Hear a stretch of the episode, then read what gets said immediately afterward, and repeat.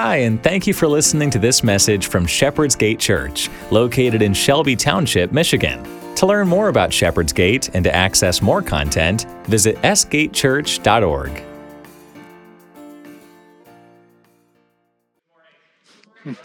Good morning. Hey, someone beat me to it. well, good morning. I'm, I'm glad that you are joining us this morning, whether you're here in person or if you're joining us online. Welcome. We're glad that you have gathered with us to worship God and to hear from His Word this morning. Right now, we find ourselves in the third week of a series called Summer Psalms. We heard about uh, a couple weeks ago for one of our outdoor services from, from Pastor Tim about being planted near water, being planted in God's Word. We also worshiped last week and realized that it's good to be thankful. And today we're going to be digging into a particular psalm. Uh, and if you haven't done so, there's also been the invitation over the course of the last few weeks to be in the Psalms, to be reading the Psalms. And maybe you've missed a couple of weeks, but it's not too late. There's plenty of Psalms to still read. And so uh, this is the challenge to set before you this week to open God's Word. And it's almost right there, smack dab in the middle. It's easy to find. There's 150 of them. And to set aside a little bit of time each day, and if you could this week, to actually read Psalm 101 through Psalm 150. Because we know this to be true of God's word, that it's powerful, it's effective, and it doesn't return void. The time that you spend in God's word is going to refresh you, just like we talked about during the first week, to be planted near God's word, that it might strengthen you and restore you. And so we hope that you lean into that, if it's the Psalms or anywhere else in Scripture, to take up that challenge and to spend some time with Him that week. Does that sound good? Okay, wow. Okay, so three of you think it's a good idea. Does that sound good? Okay, try. Give it to Monday. Let's you know, give it one day at the very least. Give it a shot. This week we're going to be looking at a concept, an idea, of feeling, a fruit, actually, of the Spirit that comes out of one of the Psalms in particular. But before we get there, we're going to look at this verse out of Philippians 4, verse 4. Why don't you read this with me? What does it say? It says, Rejoice in the Lord always. Again, I will say, rejoice. Rejoice always to have joy always, at all times, in all circumstances. You can say it like that. Or you could say it like some of you are actually thinking. Really? Always? always. You want me to be joyful always, at all times. Now, is it is it possible to be joyful always? Is, is joy actually based off of our circumstances? Can, can, we be, can we be joyful at all times? Does it, does it have to deal with our circumstances at all in our life, the joy that we find in our lives? Well, we're going to look at a psalm. Let's, let's see what this psalm has to say about it. A psalm from David, who's a king in the Old Testament, king of God's people. And he's writing a psalm, and he's being reminded of God's faithfulness. And here in Psalm 30, where we're going to be hanging out for the day, it says this I will extol you, O Lord, for you have drawn me up, and you have not let my foes rejoice over me. O Lord my God, I've cried to you for help, and you have healed me. O Lord, you have brought me up, brought up my soul from Sheol, that is from death, and you've restored me to life. Uh, life from among those who go down to the pit. Sing praises to the Lord, O you his saints, and give thanks to his holy name. Here, David's recounting God's faithfulness time and time again in his life that he sees that God is stopping his foes, that there was some ailment that he needed to be healed from that we don't know exactly what it is. And he's even saying that there was a point where he felt so low that it was even the point of death. And at the first blush, at the first glance at that, you might look at it and go, well, it is based off of circumstances. He's saying, sing praises to the Lord. And he has just listed all these things that God has done for him and how God had been faithful to him.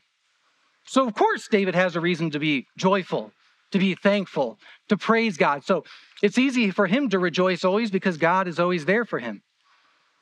Yet, if you go on one more verse, it says, For his anger is for but a moment, and his favor is for a lifetime. That weeping may tarry for the night, but joy comes in the morning.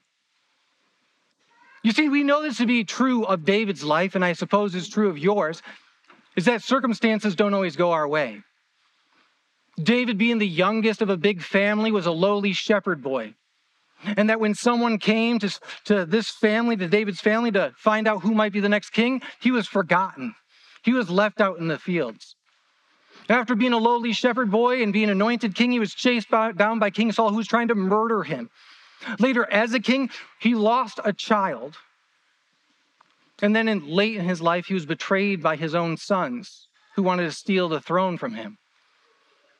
David knows a thing or two about sorrow and circumstance. David knows a thing or two about mourning and difficulty. And we realize that that's true in our own lives as well. That if we're seeking to have joy, joy perpetually, joy continually, joy everlasting, rejoicing in the Lord always, that we can't look to our external circumstances to inform the condition of our heart.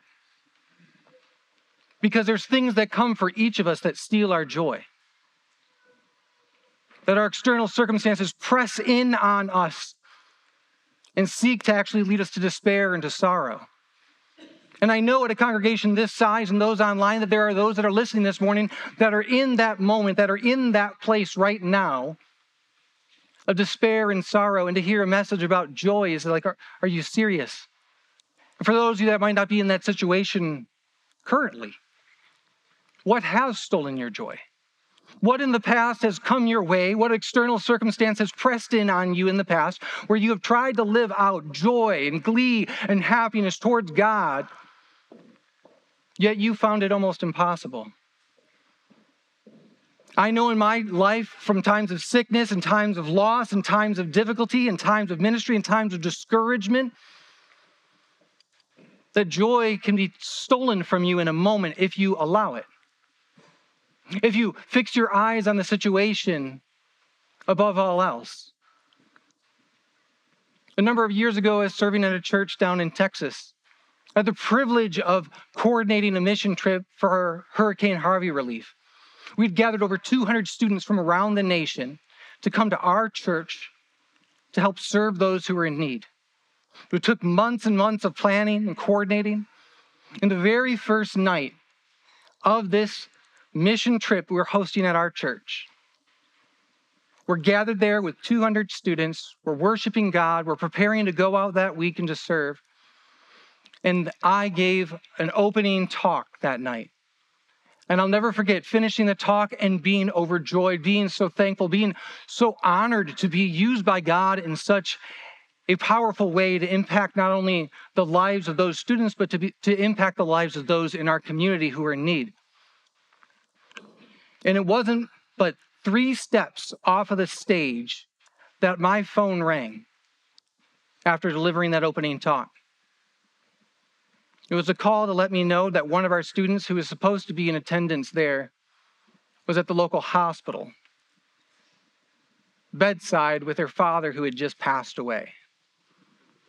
The moment where I was overjoyed with what God was doing in and through me and through all these students was then pulled out from underneath me because I had to go into another whole setting, another whole situation to try to offer hope to try to offer comfort.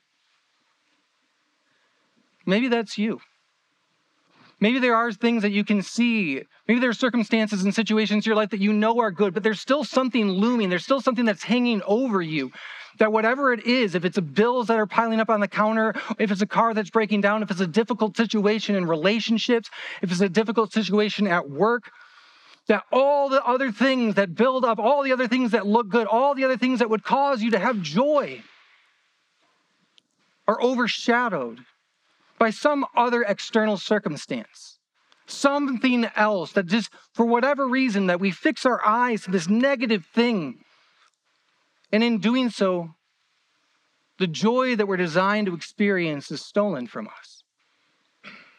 And rather than experiencing the joy of the Lord, we experience despair, sorrow, agony, fear, anxiety, depression. It can't be the case that external circumstances dictate the joy that we have in our life. Even Jesus told us that this was not going to be the case. In John chapter 16, verse 33, it says this Jesus speaking to his disciples, he says, I have told you these things so that in me you may have peace. In the world you have trouble. After his death, before his ascension, his death and resurrection, before his ascension, he's telling his disciples that as I leave, know this full well you will have trouble. There will be tough things in your life. There will be trials. There will be temptations. There will be things that come to steal your joy. Yet it also says here that you might find peace in Him. That there are things that are going to steal our joy. Well, then, if that's not the case, if we know this, and even Jesus here, here he puts a last nail in the coffin, it's not about circumstances, it's not about situations. He says it. He says there's going to be trouble in the world. If that's the case, it's not about circumstances, yet we have to hold in tension that we're supposed to rejoice always. How are we able to rejoice always? Then is it dependent on our mindset? Is it dependent upon our willpower? Is it dependent upon how we look at things and how we view things? Does that look something along these lines? Today I choose joy. I like the little Easter eggs added here too. That's Vicar Ben. That, that's not a real account if you wanted to follow or anything. Who has seen something like this before? Today I choose joy. Choose joy today. Okay, so this last week, staff went boxing to a local little boxing thing together. There we put gloves on. Right now I'm going to take the gloves off. You can't choose joy. You cannot, as a believer, choose joy. Now, there is something to be said about being positive and being grateful and being thankful to things that are in your life, but your own willpower is a well that will quickly run dry.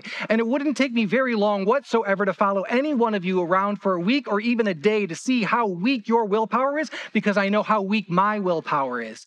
And that if I'm telling you to simply choose joy despite the circumstance, no matter what, it sounds cheesy, it sounds fake, and it is fleeting, because there are certain situations situations and circumstances in this world that are far deeper and greater than this trite little saying to simply choose joy. I think in a moment it might be appropriate to say to someone, look on the bright side. But there are other situations that I've walked in, into now, having served as a pastor in training, as a vicar, and even as a student minister, being bedside with people, being bedside with that young lady who just lost her father, being bedside with some of our members as their loved one lay next to them, breathing some of their last breaths before they pass hours away. And for me to come with his Instagram theology to tell them, choose joy. Choose joy. It's okay. Choose joy. Look on the bright side. To go to the wake of a member of this congregation and tell them, rather than I'm sorry, rather than my condolences, rather than I'm praying for you, to simply just choose joy. It rings hollow, doesn't it? To be graveside with someone who lost a child and the casket's roughly the size of a shoebox. It would be despicable to turn to that mother and to say, choose joy. There are situations in this world that are far deeper than this simple saying to simply choose joy. It's bigger than our mindset because our mindset and our willpower are weak and fleeting, and it puts the responsibility on the individual to say, You must choose joy. You're the one responsible for your own joy. You're the one responsible. When we know this full well, when things are in our own hands, they are fleeting, they are fickle, and they will not eventually work out. There is no confidence I can place in my own mindset. And we know this well too, that there are situations where this is inappropriate. It's not right. It's not fitting. And if it's not fitting in those situations, then why do we apply it to others? Joy isn't found in positive thinking. Joy goes far deeper than that. In the book of James, we hear this Consider it pure joy, my brothers, whenever you face trials of many kinds. Some may look to that and say, well, that doesn't, then doesn't that support the idea that you're, you're trying to break down? Well, the context matters. Here it's saying, Consider it pure joy, my brothers, whenever you face trials for your faith. all sorts of trials of various kinds, not just this brokenness and this sin out there in the world. And the author here is not telling you to just have a positive mindset, but that there is evil, that there are problems, that there are things that are bad. And it's inappropriate as a Christian, and as a believer who is truthful, to look at the bad things of the world and to call them good because they're not good. There are things in this world that are bad, that are wicked, that are evil, and that are the result of sin sin outside of us or sin within us. And the good and the right thing to do there is to be truthful and to say, This is bad. I don't understand it, but there can be joy found in the midst of these things. And we want to take a look at how those things can be found. But to find that, we have to actually look back at our psalm and to see the situation that David finds himself in, because most of the psalms are, I mean, all the psalms are written in the context of someone's life who are actually worshiping God, praising God, praying to God in a real situation in real time. And so if we go back to our psalm, we know it's King David. And what does he say next? It actually gives us the context of which he's writing this psalm. In verse 6, it says this As for me, I said in my prosperity, I shall never be moved.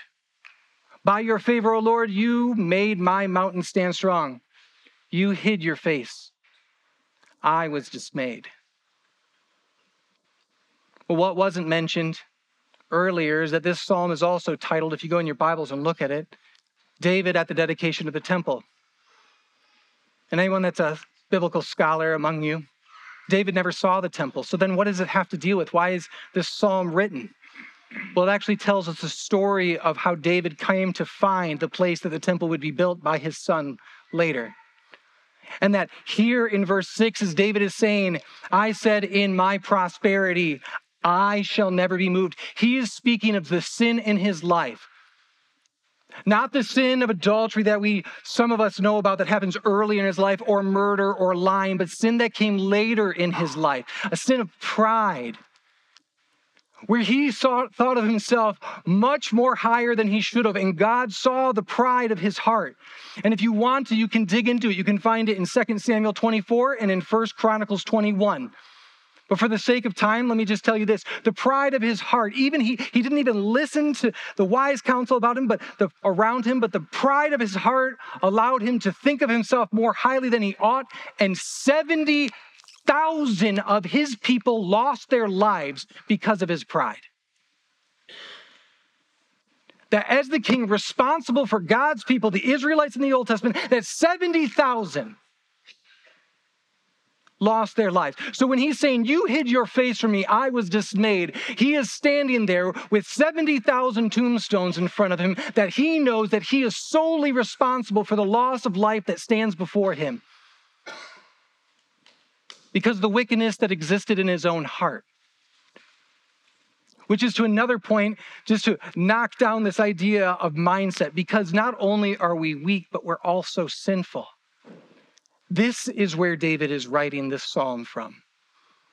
David is standing there where the temple would one day later be built, but he's also standing there in the midst of his sin, where he's experiencing sorrow, where he's recounting not only God's faithfulness, but he's also recounting his weakness and his sin before an almighty and powerful God.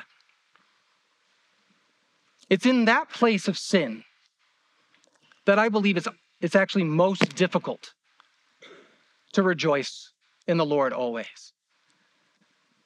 I believe that you can, in certain situations, in certain circumstances, you can find joy.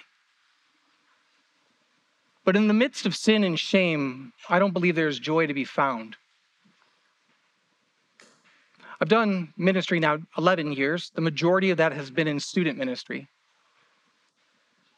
And uh, one of the first things that I did as a student minister was take confirmation retreats with my first church. It was a large church. We had a lot of students, and we'd go on these retreats and we'd try to create experiences that would be memorable for our students, that they could experience the love of God.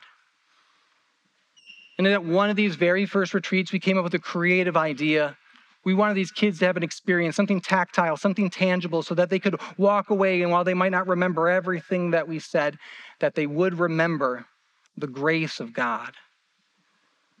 And so, upon finishing the talk of the second night of a two night camp, we invited all of our small groups to gather around, and we had paper lanterns.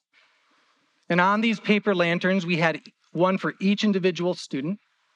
We had them write down their sins or the difficult situations in their life. And they, we wanted them to hand it off to God. We wanted them to repent of these things and to light the paper lanterns and let them float into the air.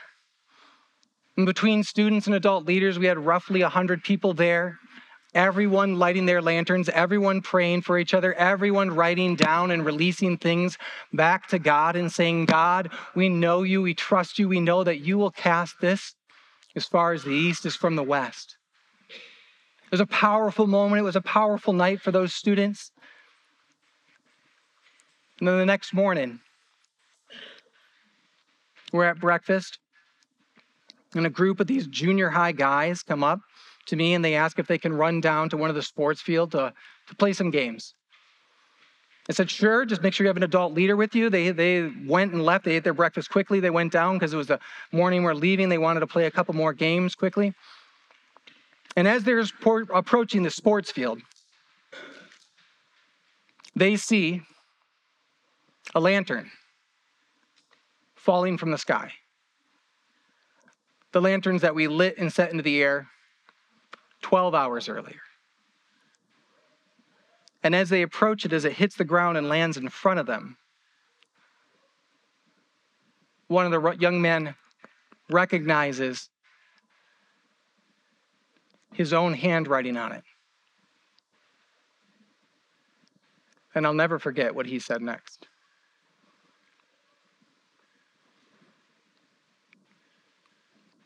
I knew this would happen. I knew this would happen. I knew, I knew, I, I knew that when you said that it would go as far as the east is from the west, that not this, Ben, not this sin. You don't understand how deep and disgusting this is. You don't understand the wickedness of my heart. That, yes, God can forgive these other people around me or can forgive 99% of what I've done. But this here, this that I tried to release, the thing that I've prayed to release, the thing that I want to be forgiven of, I'm still held captive to for some reason. I knew that this would happen. I knew that I couldn't escape this. And in that moment, there we with a adult leader and the other young men, we went and we burned this lantern and we prayed over this young man. But my question for you this morning is is that you? Do you come to church each and every week? Do you come forward to the Lord's table when we have communion?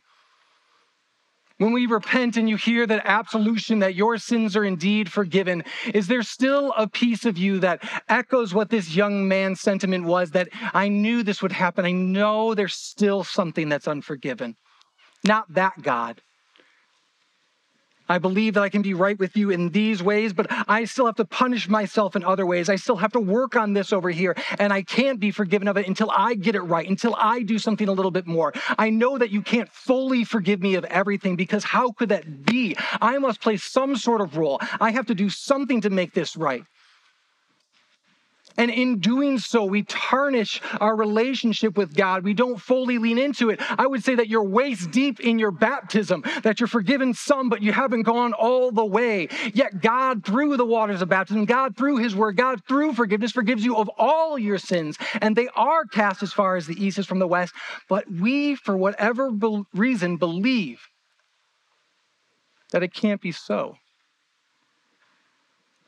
That that's too good to be true.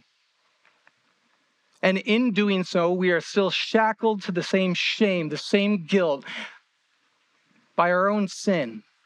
And living in the shame and the guilt of sins, sins committed, sins still committed, sins preconceived, we find that we cannot live in joy. We cannot rejoice always. For David, this meant that he had to do something. He recognizes sin, but rather than trying to fix himself up, rather than trying to make it right with God, rather than trying to go and offer his condolences to the 70,000 widows that were left because of his pride, He goes before the God that he committed the sin against, and he says this To you, O Lord, I cry, and to the Lord I pleaded for mercy. What profit is there in my death if I go down to the pit? Will dust praise you? Will it tell of your faithfulness? Hear, O Lord, and be merciful to me, O Lord, my helper. He calls out to God. He repents. He asks for mercy of a God who has been terribly merciful and gracious with David his entire life. That as he recounts earlier in the, all the verses of the psalm up to this point, God's faithfulness, that here in this moment of his deep, dark sin, that he is standing before the consequence of that sin for, that he offers up a word of repentance, not a word of trying to make it right, not a word to defend himself, but in a posture of humility, come before God and ask for his mercy. Because it's only in that place of repentance could his sorrow be met with joy. That in that place of sorrow, in that place of despair, in that place of agony, that repentance would be the thing that led to his joy. It's not only David that knows the depths of sorrow, but we have the benefit of having a God, a God in flesh who knows what sorrow and agony and despair feel like as well. In the book of Matthew, as Jesus is in the garden the night he's betrayed, it says this as he's speaking to his disciples. He says to them, My soul is very sorrowful, even to death. And he says, Remain here and watch with me as he's talking to his disciples. As he's going to go and pray to his father, when he's filled with so much agony and despair that sweat drops from his brow like drops of blood, as he's asking for this cup to be passed from him, that he is so sorrowful, so filled with agony, that he feels like he's going to die because he knows what he's going to face. Yet again, earlier we started off with this idea rejoice in the Lord always. Again, I say rejoice. But Jesus himself in the flesh is filled with sorrow. So, how can that possibly be? How can God in flesh for us, who's this example, this exemplar of what a perfect person would live like, a perfect, perfect person who did live, and yet he's filled with sorrow? What's not mentioned here, but it's mentioned in the book of Hebrews, is that this, heart, this sorrow that Jesus is experiencing in this moment is also intermingled with joy. In Hebrews chapter 12, verse 2, it says this It says, Looking to Jesus, the founder and the perfecter of our faith, who for the joy that was set before him endured the cross, despising the shame, and is seated at the right hand of the throne of God. Jesus, the one who began our faith, Jesus, the one who completes our faith, Jesus, who was in the garden filled with sorrow, dripping uh, drops of sweat like blood, knowing full well that he was going to be, he had been betrayed, that he was going to be deserted, that he was going to be denied, that he was going to be scourged, that he was going to be nailed to a tree, that he knew all those things full well, all the suffering and sorrow that he was about to experience. He also, with his eyes filled with tears, was able to look up and to see the joy that was set before him and that joy was you. You were that joy. As he was at the lowest point that any of us could possibly imagine, the joy that was set before our Savior was you. Just as it says in Luke 15 that there is more rejoicing in heaven over one repentant sinner than 99 who need no repentance. That as we are looking for joy in our own lives, that the first place that we look is to where does God find his joy? And God finds his joy in you. In you as his beloved children, in you as repentant sinners who are drawn back to the Father. And that as he finds joy in us, that we find joy in him. And it's not just joy that changes all of our circumstance, but much like Jesus, that we know. We know there's trouble. We know that circumstances aren't perfect. We know that our mindsets can be weak at times. But we also know this full well that more solid, more steady, more sure than all of those things is a God who died for you. That all the sins, even the ones that you knew he couldn't forgive, those were all nailed to the tree with Jesus. And because of that, now you have confidence that not only are those sins as far as the east is from the west, but more than that, that you are actually called his dear, loved children. And beyond that, that God actually comes and intervenes in our lives and he gives us hope. Hope that our lives are not the end. This is not the answer, and that we don't need to look for perfection and happiness on this side of eternity. And yes, there are things that we enjoy in this world. There are moments and glimpses of joy, but that true joy, true joy is actually on the other side. And to cling to that hope in faith is where we find our joy.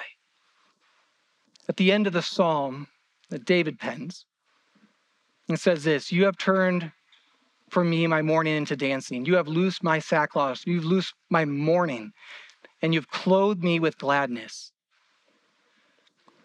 Look at those words in the first line. You have turned for me. For me. For you. That Christ for you endured all these things. That you were the joy, for you that he saw all these things. And now that you know this, now that you realize this, now that you hear this again, that we look to Him for our confidence, we look to Him for our joy, despite whatever circumstance may be, and that it is right in this world when there are bad things that happen to us or are said of us, or bad things that we do and think that feel like they separate us from the love of God, that we know that nothing can separate us from that love, and that we fix our eyes to Him. And in 1 Peter chapter 1, we hear these words. Speaking of Jesus, though you do not see him, or though you have not seen him, you love him. And though you do not now see him, you believe in him. And you rejoice with joy that is inexpressible and filled with glory that as believers, we are called on this side of eternity to have this inexpressible, glorious joy that we have that is so much more deep seated than fleeting happiness that goes with how our day goes and our circumstances and our situations. But this is also speaking of the confidence that we not only have in Jesus, but what he's won for us. It's not only about forgiveness of sins, but it's also about this that you have an inheritance that the same God who was nailed to a tree for each and every one of us, who did that for you, also is now preparing a place for you. So, no matter what you face, no matter the situation, that there's something greater coming, that there is an inheritance in heaven, so that it is not even worth comparing the circumstances. It's not even worth comparing the trials. It's not even worth comparing the tribulation that we have here and now. Because if we fix our eyes not only to the author and the perfecter of our faith, but if we also fix our eyes to the inheritance that has been won for us in heaven, undefiled, that your name is written there in heaven, then you are filled with a resilient, persistent, inexpressible joy that can push you through any of these dark moments because many of you have been there when you are in those situations, when you are bedside with a loved one who's a believer, and you feel the sorrow, and you feel the loss, and you mourn. But you also know it, if you've experienced this, that simultaneously in that moment of deep grieving and sorrow, that it's intermingled with joy because you know for your loved one that the pain, the suffering, the heartache, all that they had experienced in this world has been wiped away. Revelation 21, it says that every tear will be wiped away. That they now can experience the fullness of God's joy, no longer intermingled with sorrow, but the fullness of that inexpressible joy as they realize that they are in the midst of their Savior, that they are face to face with the one who has redeemed them. So, my hope for, for us this morning is those of you who are in the midst of sorrow. Hear this I'm sorry. The sorrow you face is real on this side of eternity. But my prayer for you is that as you fix your eyes to Christ, and what he's won for you, that that sorrow would be intermingled with joy. That's unexplainable, but it's also inexpressible. Will you join me in prayer?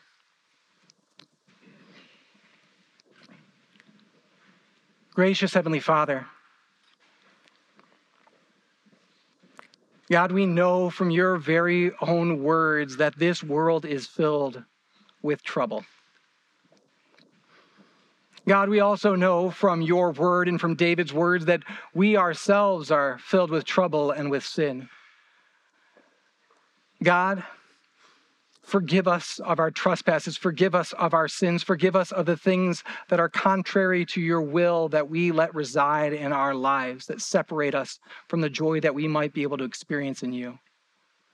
And Father, we also pray for all those that are facing situations that seek to steal the joy that you desire them to have.